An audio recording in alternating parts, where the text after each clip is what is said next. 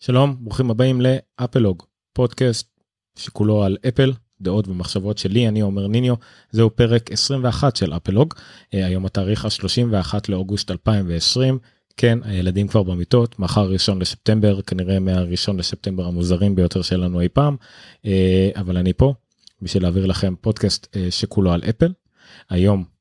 בתוכנית, כמובן, נמשיך במאבק הזה, ללוות את המאבק של אפיק נגד אפל, היצרנית של פורטנייט, עם הרבה עדויות מהתחום, זה יהיה הנתח העיקרי, נשאל להיכנס קצת יותר לעומק, על ההתפתחויות שהיו בימים האחרונים, בשבועות האחרונים, וגם כמה דעות קצת יותר עמוקות, ומאמרים שאני אביא, שממש ניתחו את העניין הזה, ומאוד מעניינים את מי שמעניין אותו כמובן, מי שפחות מעניין אותו, יש לי הרגשה שזה, ובכן, פחות יעניין אותו. anyway, יהיה גם ממש טיפה ניגע על השמועות של אייפון 12, על מציאות רבודה באפל TV, למה המניה של אפל צנחה כל כך הרבה, וככה בקטנות לשיום בשביל הרגשה הטובה, אבל בואו נצלול לדבר הזה שאנחנו קוראים לו המאבק האפי, בין אפיק לאפל, באנגלית זה נשמע יותר טוב.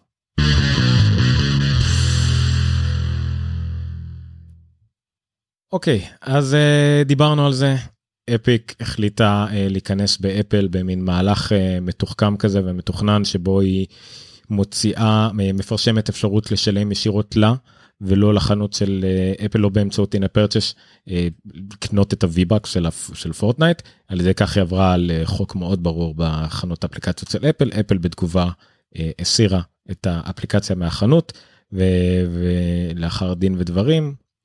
פורטנייט הוציאו סרטון, הודעה לעיתונות, תביעה מתוכננת מיידית מתואמת, שבה תבעו גם את אפל וגם את גוגל, הרבה בלגן. דיברנו על זה בפרק הקודם, אפלוג 020, מי שרוצה ללמוד יותר על ההתחלה ואיך הכל התגלגל, אתם מוזמנים לשידור הזה.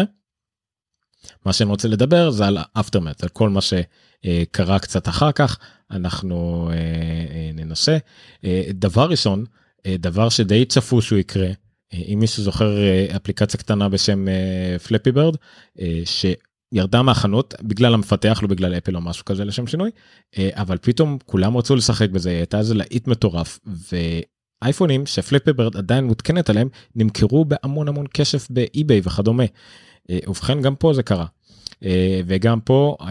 מאות אייפונים עם פורטנייט עדיין מותקן עליהם, הציפו את אי-ביי, אתם רואים פה דוגמה מוגזמת ל$4,300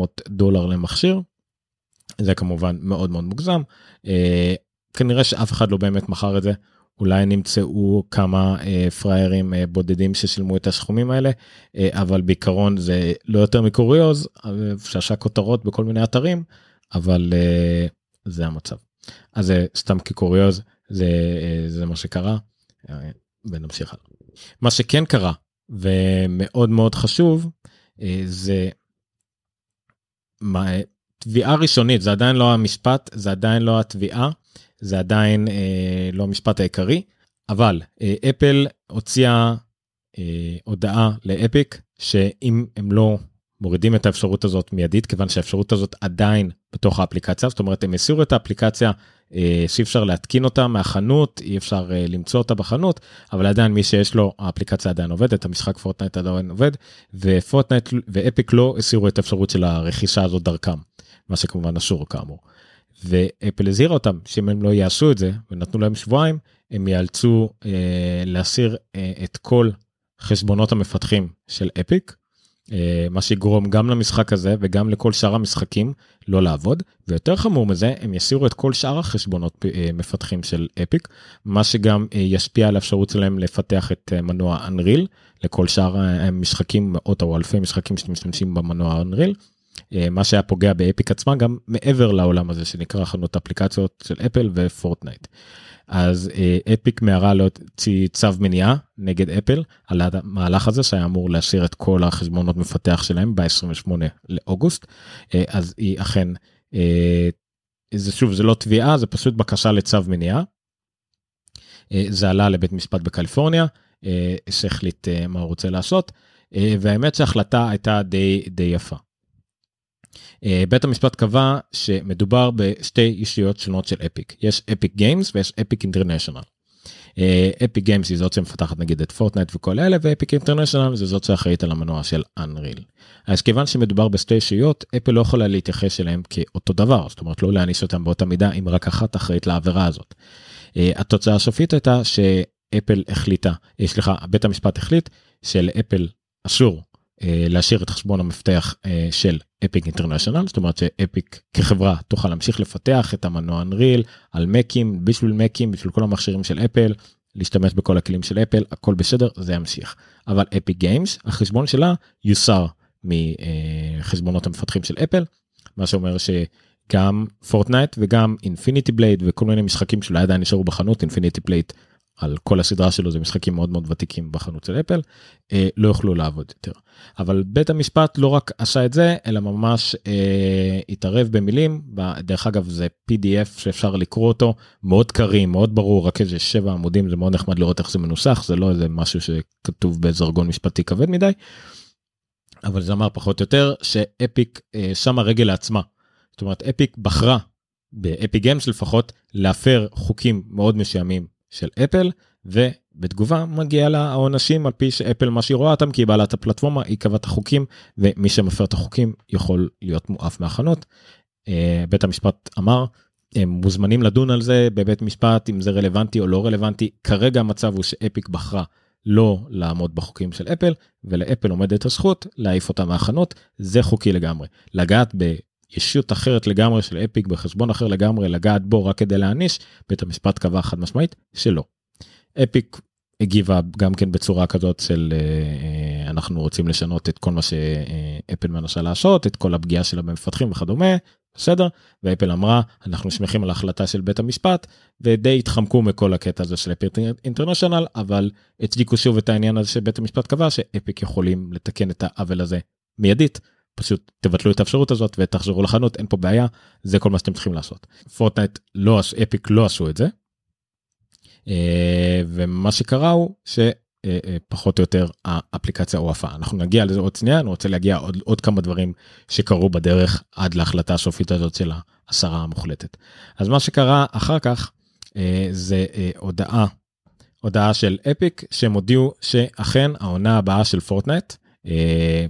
המשחקים בפורטנייט מנוהלים לפי עונות, אז העונה הבאה של פורטנייט לא תגיע לאייפון, לאייפד וגם למק. לגבי האייפון והאייפד זה ברור, אי אפשר להתקן את האפליקציה יותר, אין איך לגדם את המשחק, אין איך לשנות בו דברים, כי אפל הורידה אותו מהחנות, אז זה לא יותקן.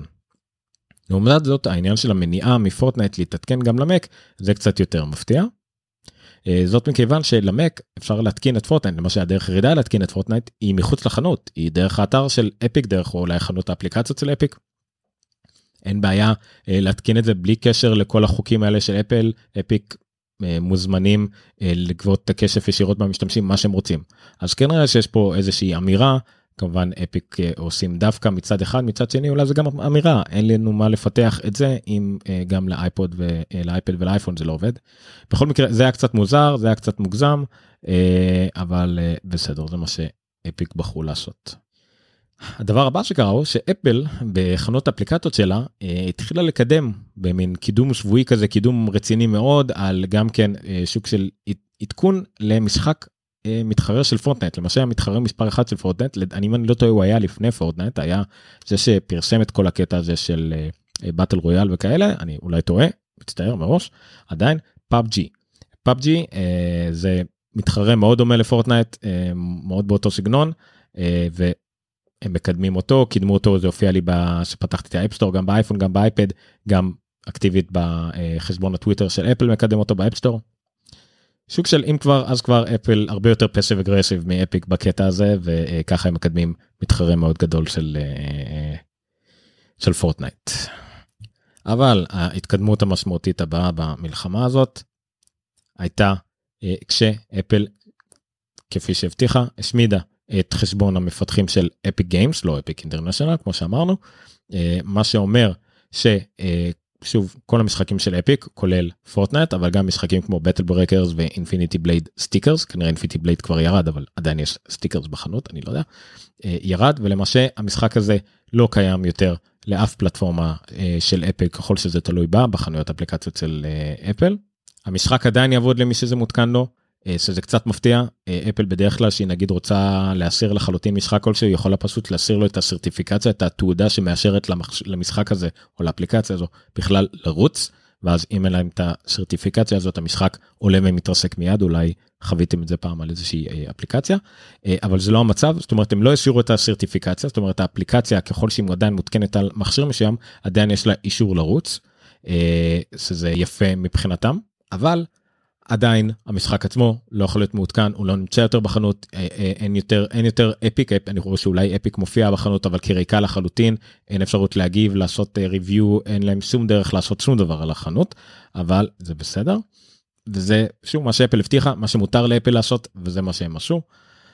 עכשיו, יכול להיות, לגבי עניין הסרטיפיקציה, יכול להיות שהסרטיפיקציה לאפליקציות בדרך כלל היא תוקף של שנה, כל עדכון מעריכים אותו בעוד שנה, בדרך כלל, לא תמיד. מה שאומר שאני חושב שאם לאפיק אין יותר גישה כדי לחדש את הסרטיפיקציה הזאת, המשחק הזה בתקופה של עד שנה לא יעבוד יותר. עוד 10 חודשים, 11 חודש, אני לא יודע. אפל הודיעה כמובן, הוציאה הודעת אכזבה על פעולתה של אפיק, היא יכלה פשוט להוריד את הפיצ'ר הזה מהמשחק, והכל החוזר לקדמותו, שוב אפל חוזרת על אותו מנטרה. אבל בסדר. עוד משהו טרי מהיום האמת, אבל שקשור מאוד לזה, זה קצת קשור ולא קשור. זה קשור כי זה בדיוק באותו נושא, לא קשור כי זה לא עוזר לכלום. אפל הבטיחה ב-WWDC שהיא תוציא אפשרות למפתחים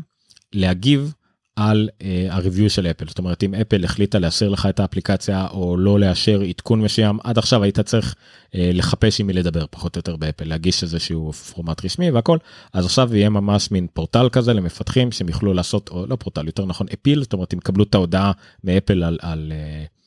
אישור עדכון או השרה, והם יוכלו לעשות מיד אפיל, ערעור, ולקבל תגובות, אני מקווה כמה שיותר מהר, ובנוסף הם יקבלו גם מקום להגיש טופש עם בו הצעות לשיפור. זה משהו שכבר תוכנן ב-WWDC, ב-WWDC היה גם את כל הבלגן עם Hey, עם האפליקציה של Basecamp, שבה הם לא אישרו עדכון של אפליקציה, בגלל שהיה שם אפשרות שימוש באפליקציה, רק אם נרשמתם מראש באתר של Basecamp, לדבר הזה Hey, שזה שורות אימייל, מה שאפל לא אישרה, כיוון שהם לא יכולים לפרשם אפליקציה שלא עושה כלום. היה הרבה דיבייט על זה, אם מותר או לא, וזה הכל יצא לעיתונות, ועכשיו למעשה עם הפיצ'ר הזה, אם נגיד אפל תחליט לא לאשר עדכון, אז יוכלו לערער ולעשות את הכל כאילו ביניהם, ולא שהם צריכים להתלונן על זה בטוויטר, לא היה לנו מי לדבר ולא שמענו כלום וכל דבר כזה. אני רוצה להמשיך עם עוד כל מיני דברים, עכשיו קצת יותר לעומק על העניין הזה, קצת יותר פרשנות והכל לגבי מה שקרה פה, עוד דברים שגילינו מאז וכדומה. עכשיו, אנחנו חשבנו אולי שבהתחלה אפל לא ידע על השוש הטרויאני הזה שמחכה בעדכון, ובגלל זה העדכון הזה עלה, או בגלל זה אפיק, סליחה, החליטו לעשות את העדכון הזה תוך כדי, ואפל לא ידע שזה הולך לקרות. מתברר שאפל ידעו על זה. אפיק שלחו לאפל אימיילים שמפרטים בדיוק מה הם דורשים, ומה יקרה אם לא. אפל השיבו שהם לא יעשו את זה, כי זה מפר את חוקי החנות. אפילו מנכ"ל אפיק שלח לטים קוק מייל סופי, באיזה 2:00 בבוקר ממה שהבנתי לפני המהלך. פירט מה הולך לקרות, וזה לא עזר לאף אחד כמובן, אז אפל ידעו מה הולך לקרות, וגם אפיק ידעו מראש שמפרים חוקים, ויאנשו על ידי אפל, אבל זה לא עזר לאף אחד, אבל כן לפחות גילינו את המידע הזה, שכולם ידעו על זה עוד קודם. אני רוצה להיכנס עכשיו קצת יותר לניתוחים. היו 3 מאמרים מעולים, למי שממש רוצה להרחיב בנושא, אני אתאר ככה ממש בקצרה נקודות בודדות שיש במאמרים האלה בין 3 מאמרים, ואתם ממש מוזמנים ללכת ולקרוא אותם בעצמכם, כן קצת ארוכים, אני ממליץ להשתמש בפיצ'ר של הקראה של הטקסט באנגלית, תוך כדי שאתם קוראים אותו, זה נורא מקל על העניינים וגורם לזה לזרום, אבל זה סתם טיפ שלי, ככה אני עושה לפעמים, אז בואו נתחיל. אז היו 3 מאמרים, 2 מהם של בן תומסון, פשוט כתב אחד אחרי השני, קצת עם הפסקה באמצע. אז בן תומסון מהבלוג וגם פודקאסט, זה נקרא Stratechery, תיאר פה כמה דברים, אני ממש אתקח רק נקודה אחת, הוא מאמר שהיה ממש בהתחלת הבלגן, ב-17 לאוגוסט, הוא מביא שוק של מבוא מעולה, למה קרה עם החנות האפליקציות של אפל, עוד מהרקע של אפל עצמה כחברה ורטיקלית, שתמיד רצתה לשלוט על חוויית המשתמש על ידי שילוב של חומרה ותוכנה, היא אף פעם לא שחררת, סליחה, לא אף פעם, לא משחררת היום את התוכנה שלה לאף אחד, ובעצם רק החומרה שלה יכולה להריץ את זה, ואיך זה גם כן, היא תמיד שלטה על החומרה והמערכת הפעלה, ואיך זה לאט לאט השפיע גם על השליטה על האפליקציות והתוכנות שרצות על המכשירים שלה, אבל השליטה שלה בחנות, לדבריו, התחילה כקטנה, אתם רואים פה למשל, סליחה, זה מי שבווידאו יכול לראות, מי שלא יוכל לראות את הלינק אחר כך, אבל ניתן לראות שהוא מתאר בעצם שוק של הפלטפורמה של אפל, מוכרת מאפליקציות, מערכת הפעלה, והרכיבים שבנויים בה, הוא לקח דוגמה למשל מהמק, איך שאפל עכשיו תתחיל גם כן להשתלט על תחום הרכיבים למק, אז גם המק OS, גם המקבוק למשל, וגם הציפ במקום אינטל, אבל גם באייפונים למשל, יש לנו את האפליקציות, iOS, המערכת הפעלה, האייפון, המכשיר עצמו, והרכיבים של האייפון. הרבה מהרכיבים של האייפון כבר בשליטה של אפל, אבל זה לא קשור כרגע, אבל מה שאפל הוסיפה מבחינת השליטה שלה על האייפון שלא היה קיים למק, זה שליטה על האפ אינסטוליישן, וזה מה שהיה בהתחלה. זאת אומרת, אפל שולטת על הדרך בה אתה יכול להתקין אפליקציות באייפון, אין התקנה עצמית, אין כלום, היא שולטת על זה, אז זה גם הפך להיות שוק של השליטה שלה. היא הוסיפה אחרי זה, את האפשרות של payment, לא אחרי זה, די מיידית, את העניין של ה-payment processing, זאת אומרת שהיא זאת שאחראית על התשלומים, רק אליה אפשר לשלם, הצרכן יכול לשלם, והיא תעביר את התשלומים למפתח, וזה יתפתח כמובן ל-in-app purchases, ול-subscriptions, למנויים, וכל הדברים האלה. הרכיב השלישי,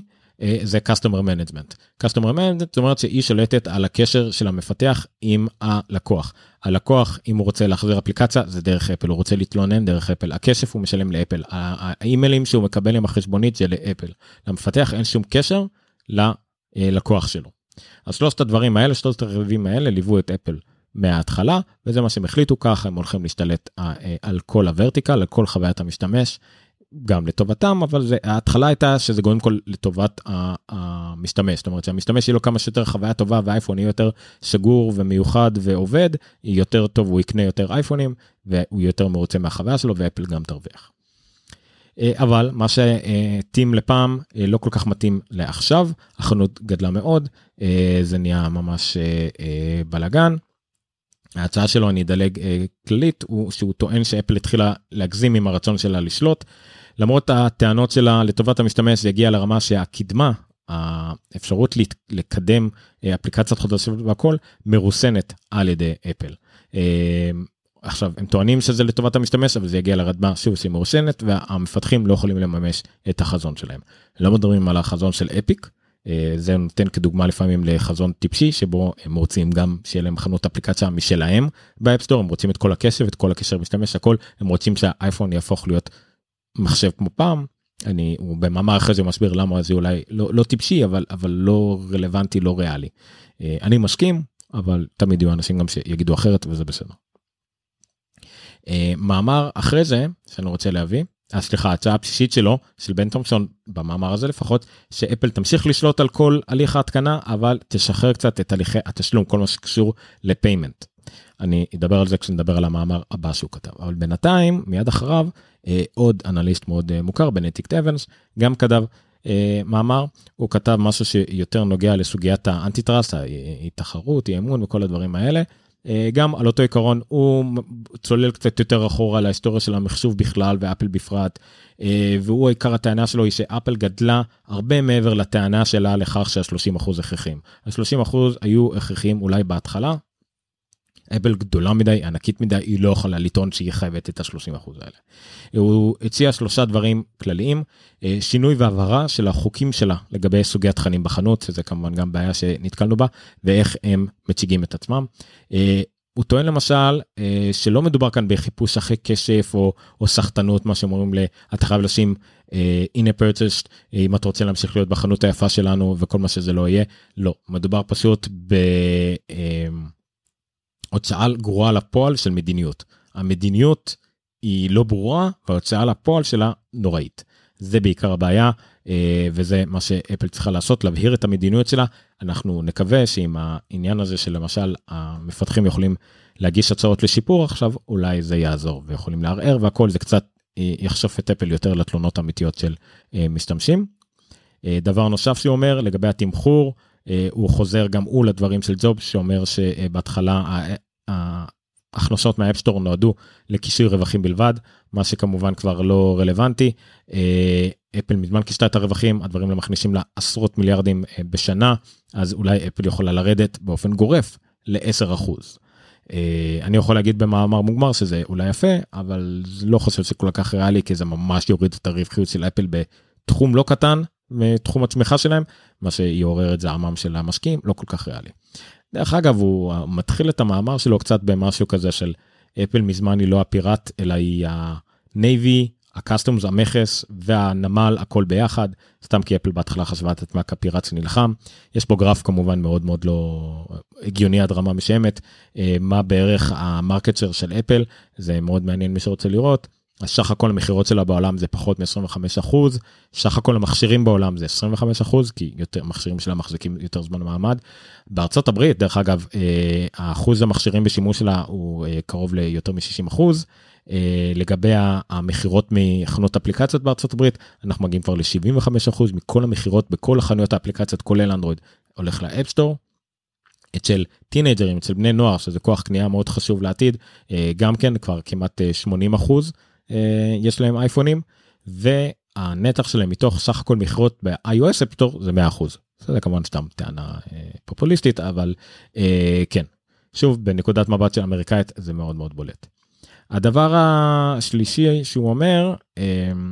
בנדיקט אבנס, זה אומר שאפל לא צריכה לוותר על השליטה שלה. אם דיברנו גם במאמר הקודם, שאפל שולטת על ה-App Installation, על השליטה בהתקנה של אפליקציות, אפל לא צריכה לוותר על השליטה שלה,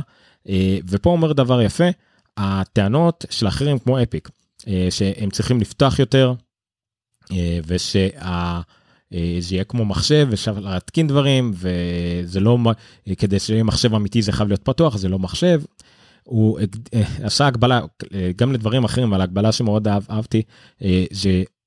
כשאפל הוציאה את המחשב, את המק הראשון שלה עם הגוי, ובכלל הממשק גרפי, התחיל להיות בולט, אנשים צעקו, זה לא מחשב אמיתי, מה זה הצעצוע הזה, זה משחק מדי, מה זה, רק לפתוח האפליקציה ולצייר, או גיליון נתונים, הטרמינל זה המחשב האמיתי, זאת אומרת, אותם אנשים שרוצים עכשיו שאפל תפתח את המחשוב, תעשה את זה אמיתי, הם בעצם מגבילים את הקדמה, שבחוויית משתמש אמיתית סגורה, לאנשים שלא יכולים עכשיו להסתבך עם התקנת אפליקציות מהצד, ובאותה מידה, אותם אנשים אולי גם יכולים להיות פתאום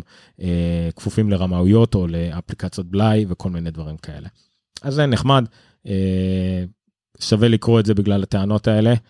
ונחבור למאמר השלישי, שאנחנו חוזרים בדיוק שוב לבן תומפסון.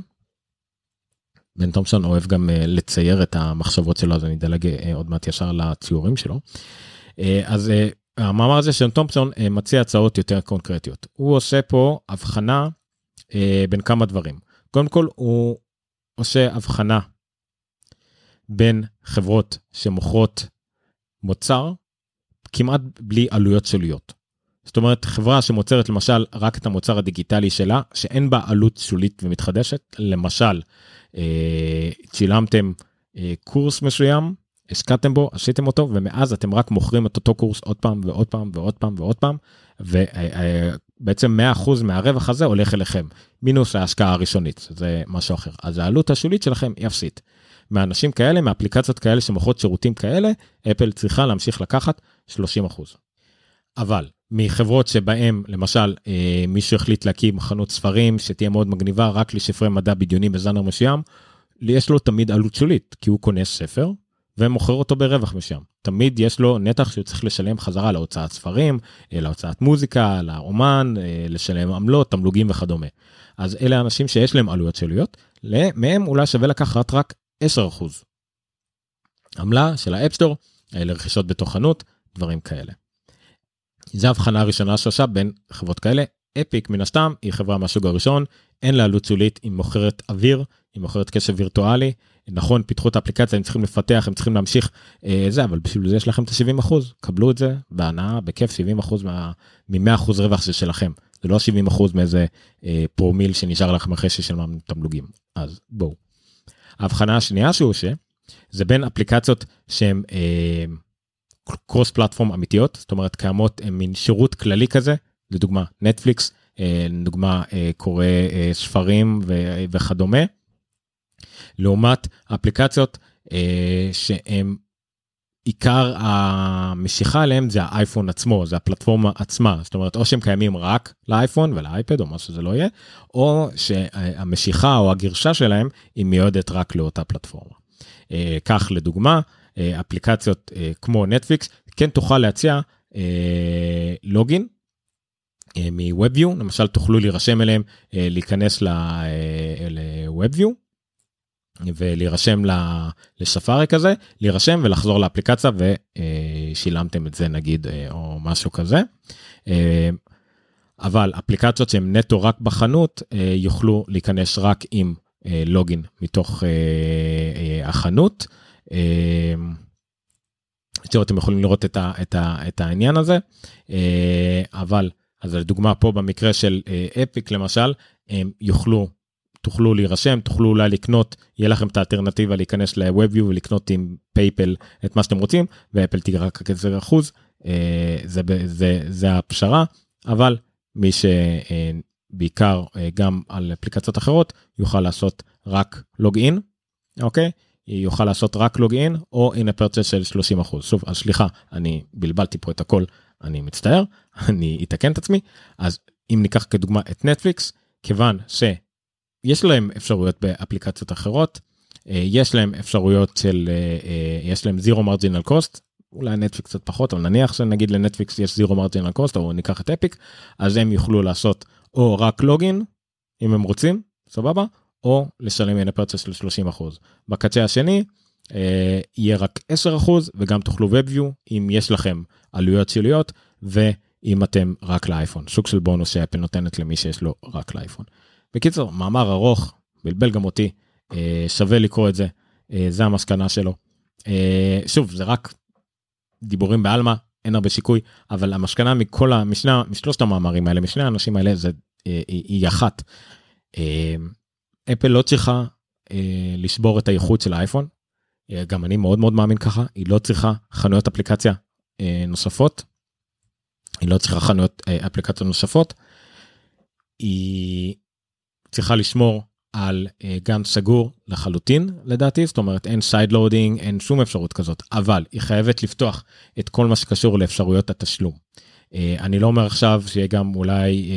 בכל חלון יהיה גם שופיפיי או מה שזה לא יהיה, אז היא צריכה לבחור במה היא נוקטת, או שהיא נוקטת בהנחות, בתמחורים דיפרנציאליים שבנוגע, תלוי מי מבקש אותם, ואיזה סוגים של אפליקציות, האם זה לפי גודל חברה אולי, בוא נגיד פייסבוק יכולים לקפוץ להם ולשלם את ה-30% מלא במה שהם רוצים, מצד אחד, מצד שני אם לפייסבוק יש מה להציע בחזרה, כמו אם אין פייסבוק לאייפון, אף אחד לא יקנה אייפון, או משהו כזה, אז אפשר להגיע לפשרה, כולם מרימים עכשיו לעניין הזה של אמזון, ואמזון קיבלה 15%, תמורת זה שהיא תכניס את התכנים שלה לאפל טיווי, שוב, בואו, זה אמזון, החברה בטופ 5 בעולם, אם אפל רוצה להגיע לעסקה, שהיא מחוץ לחוקים והתקנות שלה, היא יכולה, אפל אסור לה להסתיר את זה, אסור לה להכחיש את זה, אסור לה להגיד, כולם כפופים לאותם חוקים, לא, אפשר להחזיק את זה בגאון, כן, יש הבדלים בין סוגי אפליקציות משיימים, וחברה קטנה של 50 עובדים, זה לא אמזון, זה אין מה לעשות, אז היא צריכה לעשות את זה, היא צריכה להוריד את המחירים שלהם 30% ל-15, 20, ל-10, לעשות לפי המודל של בן תומפסון, שבה 10% למי שיש לו מרג'ין קוסט, לא יודע איך קובעים את זה, היא צריכה לעשות את השינויים האלה. ובכלל מה שנוגע לקשר עם הלקוח, פה אפל צריכה להמשיך להחזיק את הדגל של פרייבסי וסקיוריטי, לא לתת יותר מדי לאחרים את הקרדנשלס, ואם כן, אז להבהיר שזה שירות שהוא קרוס פלטפורם, או מה שזה לא יהיה, אז אתם יכולים לקחת את המידע של המשתמשים והכל, ולהיות בקשר איתם, אבל זה חייב להיות מאוד ברור, מאוד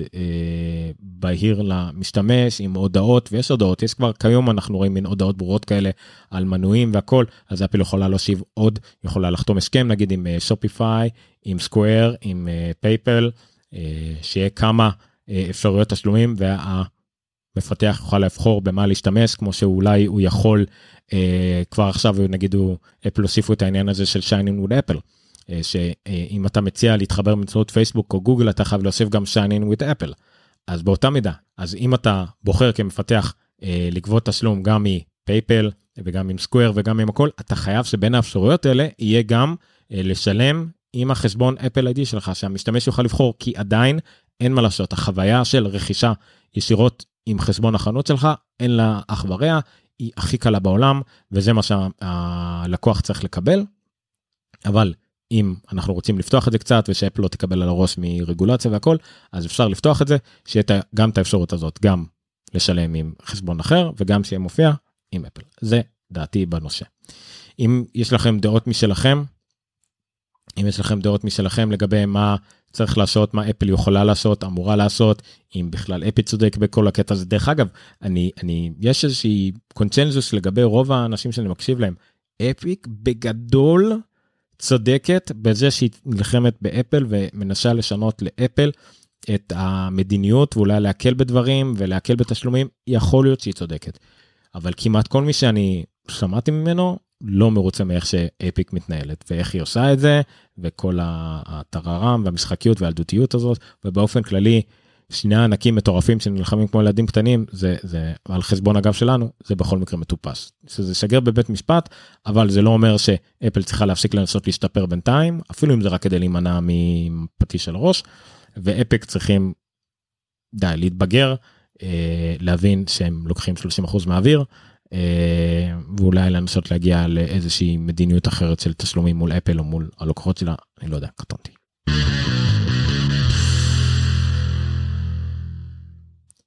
היה עוד בלגן קטן, שהזכרתי אותו גם אולי בהתחלה, היה גם בלגן קטן עם וורדפרס. מה היה בלגן עם וורדפרס? וזה דוגמה לחוסר בהירות של אפל, לבלבול שיש לה באפ ריוויו וכל הבלגן הזה, אז זה ממש בקצרה. באפליקציית וורדפרס, זו אפליקציית קוד פתוח שפותחה בקהילה וכדומה, יש אפשרות לגשת גם לאתר של וורדפרס, כדי לקבל תמיכה וכדומה. באתר של וורדפרס יש גם את אפשרות שמציגים שמה לעשות דומיין, לעשות אתר בתשלום ב-wordpress.com, לא רק ב-wordpress.org, וזה בעצם הפלטפורמה המסחרית של וורדפרס. עכשיו אפשר היה להגיע למסך הזה, אז אפל ביטלה להם עדכון, בגלל שמבחינתם יש שם אפשרות תשלום, ואם הם רוצים שהאפליקציה הזאת תעלה לחנות, הם צריכים להוסיף אפשרות תשלום בתור in-app purchase גם באפליקציה עצמה. עכשיו, בינתיים המפתח של וורדפרס תפס את הראש, למרות שוורדפרס היא ענקית, המפתח הוא לא יותר מדי גדול, והחליטה שההחלטה סופית, ואין להם מה לעשות, אז המפתח הלך לטוויטר וגם התלונן, והוא רצה שזה יהיה ויראלי וכדומה, התייעץ, פרשם על זה, וזה באמת הפך לויראלי. וזה הובהר לאפל שמעולם לא היה רצון לקבות כסף, וזה היה טעות בכלל שהגיעו לעמוד הזה, והמשך הזה גם העלימו אותו אחר כך בכלל. אז אפל חזרה בה והפכה את ההחלטה, היא לגמרי נטו התנצלה. זה לא כמו במקרה של Hey, שבו הם הגיעו לפשרה עם המפתח, המפתח הוסיף איזשהו פיצר, וזה מה שקרה, אלא הם ממש התנצלו על הבלבול הזה, לגמרי היא הבנה בין מי שעשה את הריוויו ל-WordPress, שלא היה להם הזדמנות להגיב, היה בלגן על זה. אז זה הדוגמה מופתית לשני דברים, התימות של אפל, מבחינת היחסים שלהם מפתחים, אוקיי? רק הוא היה צריך לרוץ לטוויטר כדי זה יעבוד, והחוקים הקשוחים של אפל שמגזימים. אוקיי, זה היה קצת מוגזם, על אם באיזשהו אתר בפנים והכל יכלת להגיע, זה לא היה פתוח למשתמש, לא היה לו, זה גם לא המטרה, המטרה של האפליקציה הזאת היא רק להתחבר לאתר שלך ולערוך אותו וכדומה, אין פה שם שום רצון לדברים כאלה. אני עדיין חושב שכל הבלגן הזה מול המפתחים זה הרבה יותר חשוב, העניין של החוקים, שוב, צריך לשנות את החוקים, זה לא אומר שצריך להפר אותם גם. אוקיי, אז זה על וורדפרס. הדבר הבא, סוף סוף,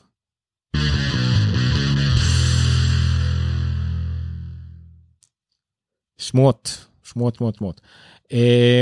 אז יש שמועות לגבי האייפון 12. ג'ון פרוסר, המדליף הידוע, פרשם תמונות של שוק של אב טיפוס לפני ייצור, או לא הרבה לפני ייצור, של משהו כנראה האייפון 12. זה נראה כמו השמועות שעד עכשיו, העיצוב מאוד דומה לאייפד פרו, עם שוליים יותר ישרים ולא מעוגלים, גודל חדש של כנראה של האייפון 12 פרו מקס אולטרה, 6.7 אינץ', צילום וידאו אמור להיות איכותי יותר, עם 4K ב-240 פריים פר סקנד, בשלום מושן נגיד, וגם רענון מסך. מה זה רענון מסך? זה מה שאנחנו אולי מכירים מהאייפד פרו כטרו מושן, וזה בעצם 120 מרץ, כרגע הטלפונים, האייפונים של אפל הם ב-60 מרץ, הכוונה היא כנראה ל-120 מרץ, היה קצת לא ברור מה קורה שם, יש אפשרות לעשות שוב, והמשכים שרואים שהם אפשרות של enable, disable feature, לא אומר שזה משהו שבכלל יהיה בגרשה השופית, זה יותר גרשה לבודקים, למפתחים, על המכשיר הזה, ואז יש בעצם אפשרות לאפשר high refresh rate, או לבטל את זה, הוא גם אומר דרך אגב שהנוץ, המצח הזה, לא השתנה בגודל שלו, יש לפחות אדם אחד שמאוד התעצבן על העניין הזה, תמיר, אני אקריא מה שהוא אמר לגבי הנוץ, נוץ, לא יודע איך להגיד את זה, מצח. חיכינו 3 שנים עם הנוץ הזה, ועכשיו אפל מודיעה לנו שהיא נשארת איתו עוד 3 שנים. איפה חברת הטכנולוגיה שהייתה מקום ראשון בהכל? היה לכם 3 שנים לנסות משהו חדש, ואתם אפילו לא מנסים להקטין את זה, זו פשוט יריקה פרצוף לקונים שלהם, שיודעים שלא משנה מה עם שיווק נכון, כולם יקנו אותו בסוף. אני מסכים ולא מסכים, זה מאוד מבאס, שאולי נשאר עוד 3 שנים עם העיצוב הזה, לא יודע, לאו דווקא 3 שנים, אף אחד לא אומר כלום, אבל פרנקלי, פחות הפריע לי. הדבר הזה יש בו פלט טכנולוגי של המצלמה הקדמית הזאת, אולי עוד ישפרו אותה, אולי הם חייבים לעשות את זה, נכון, כולם מראים אולי מתחת למסך וכל מיני כאלה, אולי את המצלמה אפשר מתחת למסך, אבל יכול להיות שאת שאר הרכיבים פשוט אי אפשר, ואפל לא קידמה את זה כרגע במסכים הנוכחיים שלה, לא יודע מה הסיבות, אולי אפשר להקטין טיפה ברוחב, אולי אפשר לעשות משהו, אולי, אני לא יודע, אולי גם זה עוד יקרה, לי זה פחות מפריע, לגבי אפל והקטמה והכל, בואו, לא, אני לא מאלה שזה מפריע להם שאני חייב עכשיו משך מלא, רצוף, יפה, או כל הקדמה הזאת, או מכשיר מתקפל, או לא יודע מה, מצלמה נשלפת, לא קריטי לי, כל עוד המכשיר יהיה יותר ויותר טוב, אנחנו עדיין יש פה את ה-5G, צריך לחשוב עליו, מקום במכשיר, כל הרכבים האלה, אפל שואפת גם ל-Augmented Reality, יש הרבה דברים שאפל עובדת עליהם, זה פחות מטריד אותי, אבל אני מבין לגמרי את מי שנורא חשוב לו עיצוב, וזה נשמע כמו הידבקות בעבר. בסדר לחלוטין. לגבי ה-refresh rate, ה-true motion הזה, כולם רוצים 120 מרץ למכשיר, לדעתי זה יפגע יותר מדי בשוללה, ואני יודע שיש מכשירים אחרים שכן, המכשירים האלה בדרך כלל גם הם בשוללה ענקית, ואני ממש לא חושב שזה קריטי לאייפון, שיהיה את זה, לא נתקלתי בבעיות יותר מדי, אבל 120 מרץ, כמו שיש באייפד פרו, זה בהחלט יכול לעזור, זה בהחלט מדהים, אבל אפל יש לה את היכולות לעשות את זה, בצורה אדפטיבית, שוב כמו באייפד פרו. אז צריך לזכור שבאייפד מדובר במשך LCD עדיין, ובאייפון מדובר במשך OLED, אולי גם פה אנחנו רואים את בגלל זה, יש את כל מיני הטוגלים האלה, אם כן או לא, אולי במשך משום אפשר, משך אחר, ב-OLED קצת יותר קשה לעשות את כל עניין ההרצים, זה גם קצת פחות משמעותי, אבל גם אם יהיה, אני מאמין שזה משהו דומה ל-True Motion, מה שאומר שזה משתנה בהתאם לצורך, יודעים בדיוק מתי האפליקציה צריך או לא צריך, כשרואים שרץ זה צונח ל-24 פרימים לשנייה, כשמשחקים משחק, תלוי במשחק, אם זה 120 או 60, כשגוללים בדפי אינטרנט ובטקסט, זה כמובן יהיה 120 לגלילה חלקה, יהיה הרבה דברים, אני מאמין שיכולים להיות ב-True Motion, אבל שוב, לדעתי זה אדפטיבי, אין שום סיבה בעולם שאתה קורא דף, או משחק במשחק סטטי, או לא יודע מה, אתה צריך 120 מרץ, זה גזילה לא נורמלית, לאפל יש את היכולת לשלב בין החומרה לתוכנה הזאת, כדי לעשות את זה הרבה יותר ברור למשתמש, הרבה יותר נוח למשתמש, מקל על המכשיר, לא מחמם אותו וכל זה. רושמים לנו גם כן, אליקו, שאם לא יהיה רענון של 120, אין שיבה לשדרג מה-11, אין אף פעם שיבה לשדרג מדור לדור, אלא אם כן אתם פריקים שאוהבים את המכשיר החדש, זה בסדר לחלוטין, אני אומר כבר מעכשיו, לא יהיה שום פיצר בטלפון החדש, ששווה רק בגללו לשדרג מה-11 פרו, אבל אם אתם רוצים את העיצוב החדש, אם אתם אולי במקרה רוצים 5G,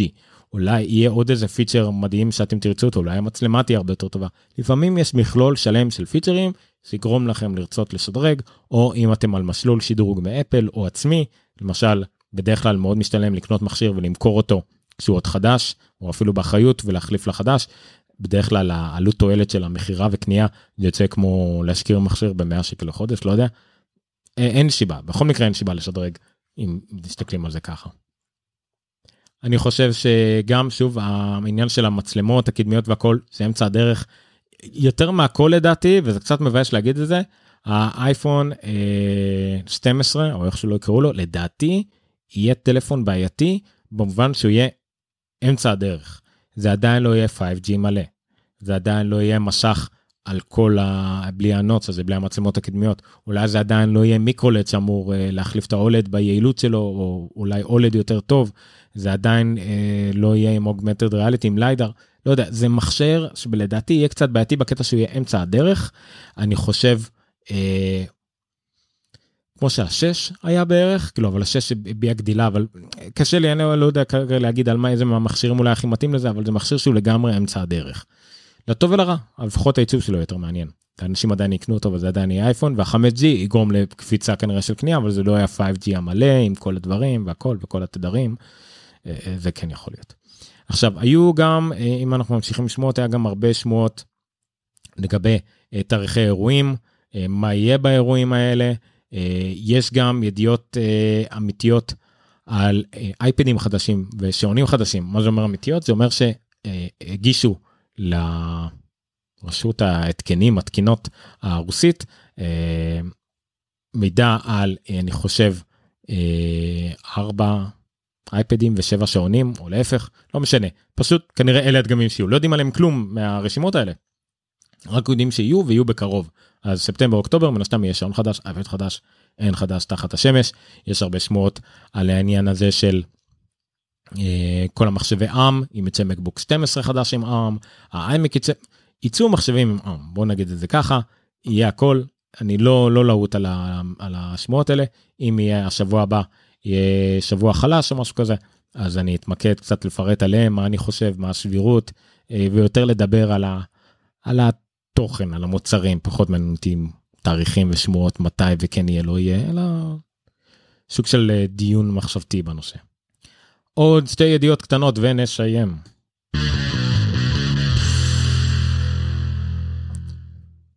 קצת מוזר,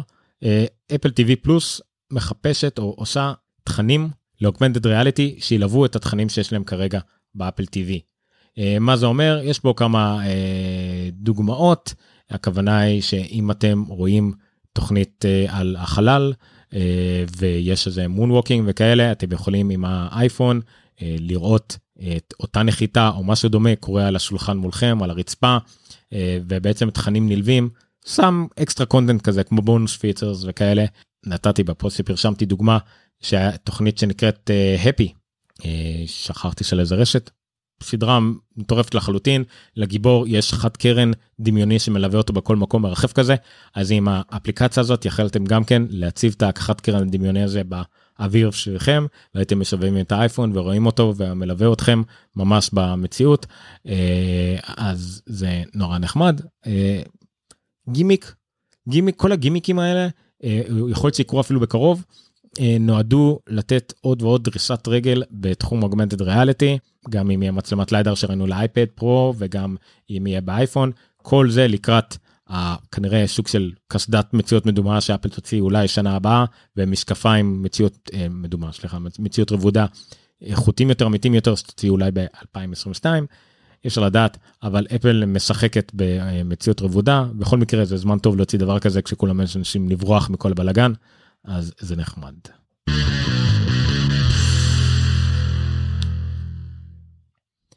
והצלילה העצומה של אפל במניות. אפל סגרה את המניה שלה מיום המסחר, נסגר $499 וקצת, ולמחרת בבוקר אפל התעוררה למחיר מניה של קצת פחות $125.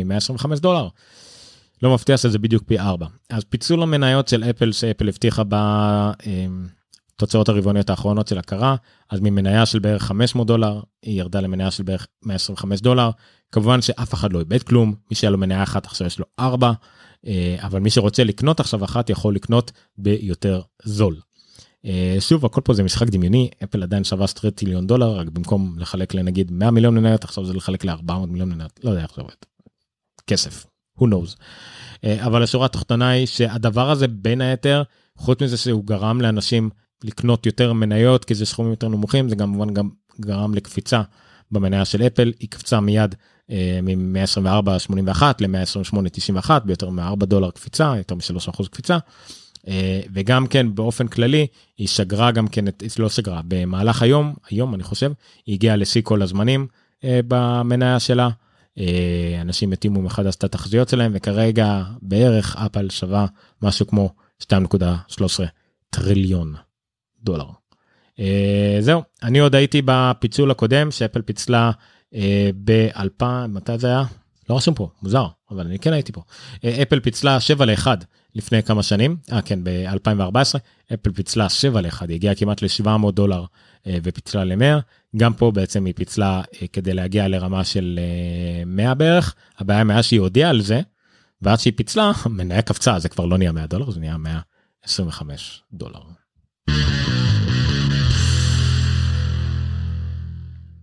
אוקיי, אז עד כאן, אפלוג 021, ליום 31 לאוגוסט 2020, כמה הודעות שאולי צריכות להיות בהתחלה, אז השידור הזה מועבר בשידור חי בפייסבוק, בטוויטר, בטוויטס, וביוטיוב. אני מאוד אשמח מי שצופה ביוטיוב, שיעשה לייק וכדומה, סאבסקרייב או פעמון, אני לא יודע איך זה עובד ביוטיוב, אני צריך כמה שיותר מנויים על הערוץ, כדי שנוכל לקדם אותו בתשלום, ובכלל לקבל קצת קהל משם, מה לעשות, לא כולם בפייסבוק ותור שכך, אז אני רוצה גם לאנשים שיראו בפייסבוק, ביוטיוב, בטוויטר זה פשוט חלק מהפלטפורמה שם, אם מישהו במקרה תופס אותנו בטוויטר, מה טוב, טוויטס לא באמת מעניין אותי, אבל זה עוד וי שאני יכול לשמן, אז שיהיה. הפודקאסט שלנו נמצא ב-applog.rafi.media, יש שם את כל הפרקים שלנו, ניתן לעשות, להירשם בכל האפליקציות מספוטיפיי ועד אפל ועד גוגל פודקאסט ועד כולם פחות או יותר, אם חסר משהו תגידו לי, נשמח מאוד אם תשפרו על זה לכמה חברים חובבי אפל, כן זה פודקאסט קצת נדיר בקטע שהוא מדבר רק על אפל וקצת בהעדה על אפל, אני לא אוהב לקטול ולא בא להארח פה טרולים או משהו כזה, אז אבל עדיין תפרשמו את זה למי שאתם חושבים שעשוי להתעניין, אני מאוד אשמח להפיץ את הבשורה, ולקדם את העניין. עמוד הפייסבוק שלנו, אפלוג, פודקאסט ומחשבות על אפל, קבוצת הפייסבוק שלנו, אפל, חדשות ומחשבות, אפלוג, טלגרם, יש גם קבוצה בטלגרם למי שרוצה לדבר עם אחד עם השני, וגם ערוץ שבו אני מעביר את כל העדכונים, המון המון לינקים, כל הזמן לינקים חדשות שאני מוצא מעניינות, כן, אני לא חדשות חמות, אני לא מפרשם סקופים, אבל אני משתדל, אם אני כבר מפרשם, אז לפחות עם איזה משפט או שניים עם הדעה שלי עליהם, אז תצטרפו לקבוצה בפייסבוק כדי להגיב על זה, להשתתף בשיח, אני אשמח, אם לא, אתם יכולים לתפוס אותי בכל הדרכים האחרות. זה הרבה דברים. תודה יוחאי, תודה לאליקו, אליקו שואל אם יש אייפד פרו חדש בדרך, יכול להיות, תמיד יכול להיות, אני האמת פחות מאמין, אם יצא אייפד פרו זה ישב שוב רק בסייקל של מרץ-אפריל, יש שמועות על אייפד אייר 4, שיהיה מאוד מאוד מרשים ומאוד דומה לאייפד פרו, אני לא חושב שהאייפד פרו עצמו לא יהיה, עד שלא יהיו מעבדים של מק, לדעתי, רק אז אם יוציאו אייפד פרו שיהיה כאילו המקביל הנייד למק, אני לא יודע עדיין איך זה יעבוד, אני פחות מאמין. מצד שני, יש לי את האייפד פרו 11 2018, אז כולי תקווה שלא יצא, ואז האייפד שלי הוא עדיין חדש יחסית. אבל זה ממניעים אנוכים לגמרי. אז שוב, תודה רבה לאליקו, לשחר, ליוחאי, לדורון, לכל מי שהצטרף, זה נשמע כאילו אני מדבר וזה נראה כמו פודקאסט רציני ומקצועי והכל ופופולרי, לא מספיק, אז ספרו עליו, אל תצאו מנקודת הנחה שכולם יודעים שיש בכלל דבר כזה פודקאסטים או פודקאסט על אפל, אז בבקשה. שחר אומר לי, חכה תקריא, די זה כבר שוף. שחר, אל תשאיר אותנו במתח, כן, זה הקטע שאני גם ככה כנראה יחתוך מהפודקאסט עצמו שיוצא לאפליקציות, אבל אתה מוזמן, אז אני אמשיך לחכות לך, בינתיים על מה אני אדבר. האמת שאם מישהו מגיע בלייבים עצמם, כאילו רואה את זה בשידור מוקלט, ביוטיוב או בפייסבוק, אני רואה את הגרפים של אנשים מתייאשים בערך בשלב הזה, אז אם נשארתם עד עכשיו, מעולה, בואו, יש במבה בסוף, לא אין במבה, בת שלי אלרגית לבמבה, שור, אבל נביא דברים, ונדבר ונדסקס, אז תודה רבה. פודקאסט מצוין על קטן? על זה אתה מדבר. כן, החלטתי לשנות פה את הרקע, אז סטאר טרק קטן, לא רואים, סליחה, לא רואים, אבל הוא מנולן, עוד לא נגענו בו, האמת, שרחנו קטן פעם אחת רק, באיזושהי שבעה בכלל, אבל לא משנה, והתלהבנו, אז אמרנו נקנה לפחות קטן מגניב, שיש סטאר טרק, ויש לנו גם את הרחבה, הוא עדיין שגור בניילון, נגענו בו. לידו פופ של ג'ון מקליין, ממת לחיות, והשותף שלו, פה, אוקיי, הנס קרובר, גם כן ממת לחיות, מייקל ג'ורדן, מעצבן אותי, מייקל ג'ורדן, היה אליל והאלוהים שלי, יש לי קעקוע שלו על הרגל, וגם פה רואים 6 כותרות העיתונים של השיקגו טריביון, מה6 אליפויות של שיקגו, מעליי, קופסה של אייפד פרו 12.9, וטריביה, מלחמת כוכבים, דקופליט סגה, גם סגור בניילון, עוד לא נגענו, לא סגור בניילון, אבל עוד לא שחקנו בזה, כי לא מצאתי עם מי לשחק טריביה על סטאר טרק, על סטאר וורס באנגלית, לא יודע. יש לי גם מונופול מלחמת כוכבים, אבל זה אסור לי להוציא מהשאלון, כי זה אני משחק עם הבן שלי. זהו, מיצינו כל מה שיש פה, שחר לא רשמת כלום, אז אני חיכיתי, אבל אני לא אקריא. איך לכל אורחות יש פה עדיין 7 צופים? אולי פשוט כל הפודקאסט צריך להיות, אותי מדבר על שטויות, אבל תגיבו, תודה רבה. כן, תודה גם לירן, גם לירן תצטרף, תודה רבה. זהו, כולם, אני מבקש, כולנו נחכה לשחר. לא, לא, אומר לי מקודם, הורג אותי שחר. אתה אמרת הרבה דברים על העניין הזה שאם מעלים את הרם, הרם כבר עכשיו הוא 6 ג'יגאבייט רם באייפד פרו, כן? אם יעלו באייפון את הרם, אל תשכח שעוד רם זה עוד שוללה, אפל עובדת על עניין מאוד מאוד עדין, של האינדוס, של המעבד והרם, והחיבור למשך והקונטרולר, זה יהיה כנראה, מבטיח לך, המקסימום שהם יכולים להוציא, ואם לא, אז כנראה מסיבה מאוד טובה, כי הם רוצים להוציא את המקסימום הזה בגרשה הבאה או משהו, אבל אין פה מה, הם יודעים מה לעשות, אני מאמין, אין פה שום דבר של סתם, הם יודעים איך לחשור בשוללה והכל, אבל כן, אם לא יהיה 5G, אם לא יהיה True Motion, זה נוט בגלל שאפל התקמצנה, ורצה לחשור בשוללה, ורצה למנוע ממנה את כל הצעקות אחר כך. אולי לא אחר כך של עוד חודשיים, 3 שנגמרה לשוללה, אלא שהשוללה מתה לפני הזמן עוד שנתיים, ואנשים טובים אותה. אז אפל הוא מודת ניסיון בתחום הזה. התאמת התוכנה לרם בצורה מדויקת ו-5G, בסדר, נכון, הם כבר עושים את זה. זה כל מה שאפל עושה בחיים, מתאימה את התוכנה לחומרה. זה כל המהות של אפל מ-1977. אוקיי? הייתה איזו הפסקה קטנה באמצע בעשה בשנות ה-90, אבל זה כל מה שאפל עושה בחיים, מתאימה חומרה לתוכנה. אז אל תדאג לה. די, מספיק. מה זה משנה באקסקוד? אתה ממשיך, אני עושה פה דיונים על שם, אתה זורק מושגים. זה לא משנה, יש באקסקוד כל הכלים, אנשים לא צריכים לחשוב על זה, הם מתכנתים באקסקוד והמערכת הפעלה דואגת להם, כל עוד הם לא עושים שטויות בקוד, שאפל לא מצליחה לתפוס את זה באפ ריוויו שלה, זה קורה, אל תדאג. אל תדאג. טוב, די, מיצינו. תודה רבה לכולם. אז תגיעו ליוטיוב, תודה לירן, אתה מגן עליי, תודה רבה לכולם, יוטיוב, פייסבוק, טוויטר, תעקבו, תודה, אני עוד פעם, איך אני מסיים את כל הטרור הזה, לילה טוב, תודה רבה, ושנה טובה לכל מי שמתחיל ללמוד מחר, וכל מי שהורה למי שמתחיל ללמוד מחר, ולמי שישן עד מאוחר מחר, תזבל, לילה טוב.